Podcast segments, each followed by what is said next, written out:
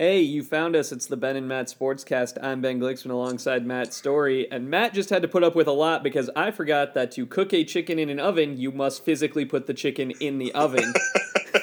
but we're here, we're doing it now, um, and Duke, North Carolina is playing right now, and things like that let you talk about Grayson Allen. Matt, Grayson Allen likes to trip people, and he apparently hasn't stopped learning that lesson that he's not supposed to. Well, if if uh, you're expecting me to get out the you know the torches for him, um, I'm not gonna. Uh, I I feel as though the story has been tremendously overplayed and overrated. Um, I I think he's uh, he's have some you know anger management problems, I guess. Um, but uh, I think things that happen to him happen to players four or five times a game somebody you know runs into your leg, um, and and now we're just breaking down every piece of his film like it's the Zapruder film, and you know, oh my God, his leg touched somebody else's leg, therefore he must be a serial tripper, and I just think it's absurd. I mean, some of these I agree with you, but there have been a couple where that's what he's doing. He's away from the ball. Oh, and, and oh, in yes, in past instances, no doubt. I mean, the, the two last year, um, yes, you know. Now, I will also tell you, I don't view uh, tripping someone in basketball to be a capital offense. Uh, you know, it's it's is it a little it's cheap, no doubt. Um, but you know, let's let's cross sports. Tripping in football is a 15 yard penalty. Nobody mm-hmm. calls for uh, uh, you know somebody to be suspended for X number of games because they trip somebody. Tripping in hockey is a two minute minor. Uh, so, you know, uh, is it is it great? No, it's not. I mean, but but guys like uh, Bill Laimbeer and Dennis Rodman, Draymond Green have have and, and continue to have built very profitable careers based on flirting with the line of dirty and cheap. Um, and, and, and you know, so I don't view this guy that much differently than them. I think that part of this is he's a white wing player at Duke, and that I think that's I think that's ninety five percent of it. I agree with you. But I do also think you mentioned Draymond Green. If there was film this year of Draymond Green going high leg between Steven Adams' legs, yeah, you know, it wouldn't matter the context because now you've got a reputation. And I think, especially right. as you think about his future prospects and things like that, he's now got a reputation, and he's going to have to reckon with that at all levels. Yeah, yeah, no doubt. You know, I mean, uh, I, I guess, I guess in my opinion, yes, uh, the the instances last year and the one against Elon were were very you know obvious, but the stuff since the you know the one against Pitt that that was just I mean that's playing basketball. You try to step in, take a charge, the guy moves, and oh you know legs collide. I mean it, again, these things happen five times a game, and it's foul, and the guy goes to the line, and that's that. And uh, and nobody else gets a breakdown like that. You know, it's just, oh, that's a foul on that guy, and we move on, we forget about it. Um, so in that case, yeah, you're right. He does have a a reputation now to go along, and he, you know, I'm not saying he hasn't earned that reputation, but I do. Uh, I, I mean, maybe I agree with you even stronger than the way you said it. I believe that reputation is because he's a white good player at Duke. Um, you know, and and I think um, been a long line of, of disliked white players at Duke going back to, you know, uh, Danny Ferry, if we want to go back that far, but certainly Christian Laettner and Barley. And there's, you know, there's always a successor. And uh, you and I watched the national championship game together two years ago, and when Allen was a freshman, and I remember talking to you and saying he's in line to be the successor. And boy, oh boy, have I been right on that. That's absolutely true. You called that from miles away, but not that it took that much. Um, you know, you could see that. You know, he just had the look. You know, he just did. He he. Uh, not only is he white, but he has the look of you know white privilege. He just really does, and and that's uh, you know what what has always sort of played into this. Well, the other thing that I think this does that should not be overlooked from just a basketball sense is he's never going to get the benefit of the doubt. There will never be an incidental contact for true, him. True, true. You know, and I think that no, I agree. I, and I think that when the other team, if it happens with somebody else, they you know you might see the whistle get swallowed a little bit more. Yeah, yeah. No, I, I mean, I agree. Um, you know, and and uh, certainly his to me, what was more concerning about him when when the incident happened against Elon was not what he did, but how he reacted to it. Um, and it, you know, it, it, just that to me puts a uh, you know a bullseye on his back if you're an opponent that hey, you know, we, we want to get under his skin, and you know, you see that in other sports and and and at the professional level that if you know you can bother a guy, you're going to. Um, I mean, Odell Beckham was kind of an example of that. That you know, these last couple years or year and a half with the Giants, like teams try to get under his skin, take him out of the game, and and I think you know he that's something he's got to work on as he goes forward in his career is is you know not being such an easy target. Yeah, I mean, it certainly is going to help the atmospheres that he's played in at Duke. That he'll at least you would assume be able to work on tuning out the fans. It'll be yeah. interesting to see what happens when he gets into the NBA, though, where you have guys like Draymond Green who are professional rabble rousers. Sure, you know, sure, sure. You know, and and as we say all this, um, you know, is his is his NBA career going to be, uh, you know, JJ Redick, where he plays for you know a decade plus and he's an impact player, or uh, you know, Christian Laettner, Bobby Hurley, uh, you know, guy who never quite matches for whatever reason. Hurley, you know, was was injury related, but never quite matches the the production, um, you know, that he was in, and it could be. I don't, I don't know how he projects as an NBA player. I mean, he's got, he's got good athleticism. He's a good shooter, so you figure there's a spot for him. But who mm-hmm. knows? Maybe there isn't. I mean, he could find himself if he, you know, if he can really translate that shooting at the next level in in a mm-hmm. you know a Steve Kerr type role of just yeah, a guy yeah. who I mean can hit threes and be another be another weapon on sure. a, you know when you're spreading sure. the floor. And you know he can he can handle the ball. I mean he's played point guard for them a lot this year.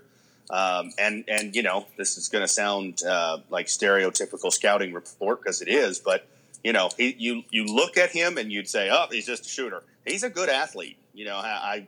Uh, I got to one Duke game this year there up in Vegas, and, and they played a totally overmatched UNLV team. But man, he put on a show athletically. A couple of huge dunks in transition, and like you know, you, you watch it and you this this guy got explosion. He's not you know just a guy who stands at the arc and shoots three. So you know, there's there's talent there, no doubt. But uh, you know, it, it's always hard projecting into the NBA because so you know, uh, uh, you know, it seems like there's guys every year that are really good in college. And they go out, and then you just never hear from them again anywhere near the level you did in college because they just can't they can't find the right role, and he's a guy who's going to have to find the right spot, uh, you know, right team that he can fit into. Yeah, no, that's for sure true. Now, you know, you mentioned standing around just shooting threes, and ASU did quite a bit of that, but unsuccessfully last night against Cal. They went three of 25 from beyond the arc. Kodi Justice was three of six. The rest of the team, 0 for 19. Damn. Yeah, yeah. I mean, it, you know, it's uh, it's it's the downside of of being a team that you know is going to shoot a lot from the outside. We really we haven't seen a game like this this year, at least in the Pac-12. I mean, we've been able to score, uh, but our defense hasn't always been there, and depth and all those issues that we've talked about. But you know, I guess in some ways, um, it's probably only a matter of time before you had a game like that where just you know the, the shots aren't falling, and and they certainly weren't last night. And you know, Cal played good defense. The zone really seemed to, to take ASU out of what they like to do, and it just, you know, that's that's what a zone is designed to do is make you just, you know, pass the ball around the arc and shoot threes. And if they're not falling, it's a long night, and it, it certainly was. Yeah, I mean, this is you know the quintessential live by the three, die by the three team. And, Definitely. And when you have a game, it's weird to have it at home, but when you have a game where you cannot make the three, there's not, you know, that's how you wind up scoring 17 points and a half and being held to 41 yeah. for the game. Right. I mean, it's, it's, uh, you know, I think my reaction on seeing that score was, you know, I thought, boy, this reminds me of Herb Sendek territory. Now, it, you know, it's, I'm not, I'm not saying that this team is like that because it's not. They've been able to score plenty, but yeah, I mean, we, we had some Herb games where we couldn't get over 50 and, uh, you know, it's, it's rough. I mean, like we talked about this morning, you know, it's uh, you're not going to beat anybody shoot three for 25 from the outside. I mean, it doesn't matter who you're playing. We, you know, you you play, uh, uh, you know, a, a, team from from you know any small conference November, you're going to lose that game. So, uh, and Cal's a good team. And Cal, I believe, is third in the Pac-12 um, right now, and right there with the with the big boys of you know UCLA, Oregon, and Arizona in the standings. So, can't can't uh, can't do that and expect to have any chance. Yeah, I mean, look, Cal's 18 and 6. Rabb is a first round pick, you would assume. Yeah. Um, yeah, probably but, would have been last year. So, but I mean, you can't win when Torian Graham in 39 minutes goes one of 14 from the field and 0 of 9 from three. no, you can't. No, no, and that you know that goes along with what we've talked about with him before. He is a he's a chucker. You know, uh, he he's going to shoot. Uh, you know 14 times regardless of one going in or 10 or 5 or whatever. And and you know this team doesn't have uh, many other options. So they have to they have to keep shooting you know? I mean we've we've discussed that too the you know this team is is really 6 7 deep at the very most if you're really stretching. So you just got to you know you got to send those guys out there and keep shooting. Last night it didn't work and uh, hopefully you know some more shots will go in. The game is the game sometimes is real simple. Does the ball go in the hoop. And last night it didn't very much. If you ignore Vila's one for one, our best shooter was Kodi Justice, and he was three of eight. Nobody had a better percentage yeah. than that. Holder, three of yeah. 11. Graham, one of 14. Evans, four of 12. And Oleka, three of 13. Yeah, yeah, you know, yeah. I mean, and and beyond the arc, I mean, we were we shot twelve percent. Oleka 0 for two. Evans 0 for six, Graham 0 for nine, Holder 0 for two. That's yeah, yeah, it's rough. I mean, there, there's there's no, uh, you know, it's it's one of those games where you don't have to dig deep in the box score to figure out why the score ended up the way it did. Sometimes, you know, you have a game, you think, ah, boy, was it was it rebounding? Was it free throw shooting? This one's pretty easy. Uh, you know, when you shoot the ball that poorly, it's hard to win. Twenty five point four percent from the field. Yeah, yeah, and like you said, twelve percent from three, which. Uh, you know this this being a guard heavy team. Um, and it's been a pretty good three point shooting team. I mean, that's the thing. You know, this, this isn't characteristic for this team to have a night like this, and that's good because you know, as as uh, rough as this season's been, it'd pull a lot worse if they you know couldn't shoot from the outside. Yeah, well, I mean, ASU's still got an outside shot of you know getting to 500 in conference or not in conference. Yeah, I'm sorry for the yeah. season, but uh, overall, yeah. But they've got it's the you know they've got a fairly decent shot of potentially getting out of the bottom four and getting that which would uh, be nice. that yeah. coveted first round bye in the Pac-12 tourney. Right, right. You know, I mean, it, you know, it'd be it'd be nice. Um, just to, to get you know again every every little step this year. I mean it's it's not going to be a NCAA tournament year. It's not a year where you're going to, you know, be in the top 25 or any of those things. Uh, but you finished 11th in the conference last year, so every notch you can move up is is something you can take going into you know 2017-18, which is really a year I think you and I both have uh, some expectation for. Not you know not to say we're thinking Final Four, but you know something where we want to see we want to see some good stuff happen next year.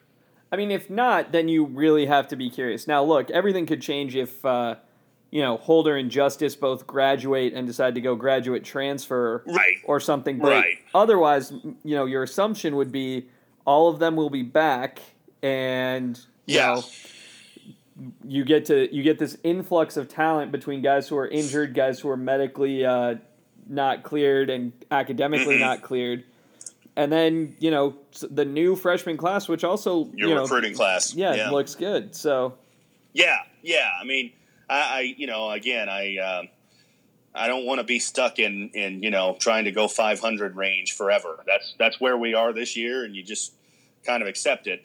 But you know, next year, I think um, we both have have hopes for a team that can you know at least contend for the tournament, get to this point of the year, and have a chance show up in that bubble watch uh, on ESPN.com because you know we we haven't sniffed that now for a couple years, and that is to be expected. We knew this was going to be a rebuild, and it is. Uh, you know, but you want to start seeing some progress next year. Uh, again, I'm not I'm not saying you know tournament or bust. It's it's year three under Bobby Hurley. We still got to take our take our time here, but you know, you do you do want to start to see more wins. Um, that's what it comes down to, and, and not thinking in February. Boy, it'd be nice if we could, you know, get out of the bottom four of the conference. That's that's not ideal. Yeah. Well, we will uh, have a lot to preview for this year, but it'd be nice if next year we get to talk about ASU's chances in the conference tournament and the NCAA tournament. I hope so. But I hope so. Yeah, it seems like it's been a long time, and you know, I know we did have that that you know what second to last year with Herb that we we got in the tournament, and Herb's last year I think we finished fifth in the conference, and then bowed out, you know, in the first game of the conference tournament, which probably got him canned. Um, but boy, does it! I mean, to me, uh, you know, that that year we made it feels a little hollow in hindsight, and it just seems like a long time since we've really had a team. I mean, like twenty, what was it, two thousand nine, when we were six seed, and you had a team that really felt like they could do some damage, and that's eight years ago now. So it, it'd be nice to get that feeling again.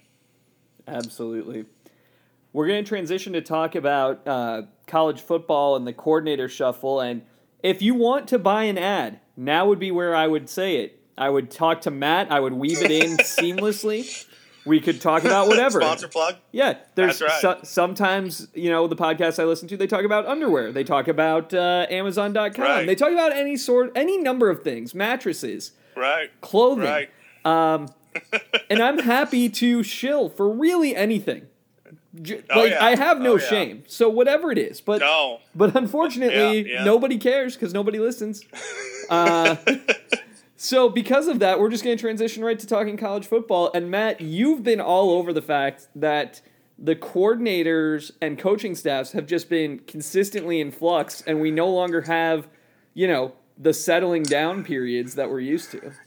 Yeah, it doesn't seem like. I mean, maybe I'm just paying more attention this year. Um, you know, I'm going, uh, you know, pretty much once a day, I go to the ESPN college football page and and you know it seems like every day I'm reading their you know story. You know, this this position coach is leaving here for here, and you know obviously this week the the headline was uh, leaving after a long illustrious tenure as being Alabama's offensive coordinator to go to the Falcons. He finishes 0 and 1 as offensive coordinator at Alabama, but got him an NFL job, so that works out nice. And now you know you just wonder what the dominoes do there if they hire you know another team's coordinator or another team's position coach um, you know then it just you know continues to have an effect. So we'll see. Yeah. Well i mean one of the things that is you know rumored is obviously everyone thinks chip kelly is going everywhere. Um, right. Right. but but the big concern if you're an asu fan is that we just took billy napier from alabama and he could just as seamlessly plug back in at Alabama. Yeah, it's uh, eerily similar to last year. You know, we hired Chip Lindsey from Southern Miss. Uh, you know, he was the offensive coordinator there. We hire him. Their head coach leaves, and you know, all of a sudden it's like, well, will he just go back where he was? Well, he didn't. Um, you know, now it's a situation where we hire a position coach, and now he could get a promotion at his old school. Um, so I don't know. It'll be interesting to see, uh, you know, what what the Lord Nick Saban chooses to do and um, who he goes after. Uh, you know, yeah, Chip Kelly's the the uh, hot name, but um, you know, boy, Chip Kelly has.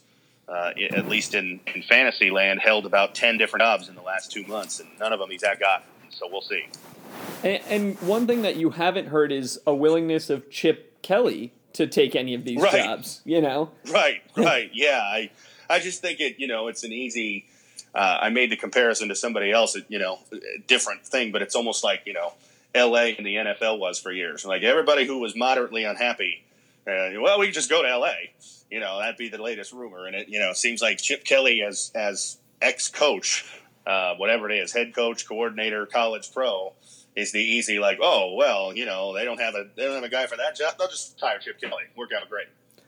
I mean, I feel like he's going to be like Thibs in the NBA, and he's just you know, going to sit out one year and pick whatever the best opening he gets moving forward. Yeah, and I don't, I don't think that's a bad idea. Um, I, I mean, there, there's some fairly high profile programs that go into 2017 with coaches on the hot seat, and you know, there'll be opportunities for him in all likelihood if he wants to be a head coach again. Now, you know, maybe he wants to go and be a coordinator at Alabama and go the the you know image rehab route that Lane Kiffin tried and Steve Sarkisian, uh, you know, successfully pulled off. Um, but you know, I don't know. I, to me, it makes more sense to just sit out, collect that money from the 49ers and and the Eagles, probably probably getting paid by both still, and and uh, you know then have your pick of a spot in December. Well, and you know that you can get a job if you want to be around the game. You could get a job at Pac-12 Network easily. Um, oh yeah, oh and, yeah, yeah. I mean, you know, uh, there's there's ways to keep yourself involved. Yeah. So it's going to be interesting. You know, you'd, you'd like to think it's going to shut. You know that the shuffle will stop. Um, hopefully, when the music stops, ASU's got a full slate of coaches and aren't having to reach down for a high school coach. You know, but I know. I mean, uh, it's it's hard when you have a new offensive and defensive coordinator in the same year anyway, and uh, you know we might we might have a third new coordinator in, in only two spots. So yeah, it's not ideal. Um, hopefully that doesn't happen. Yeah. Well, wherever it goes, whenever the carousel stops, Matt and I will be there to break it all down. We will talk to you about the tournament. We'll read sponsor plugs. Greg, I know you're out there. If you want me to just talk about your family for 30 seconds in the middle of this, I'm happy to do that. They're all great. You know, give me the list of names and stats that you want plugged in, and I'll do that. Uh, in the meantime, he's Matt. I'm Ben. It's the Ben and Matt Sportscast.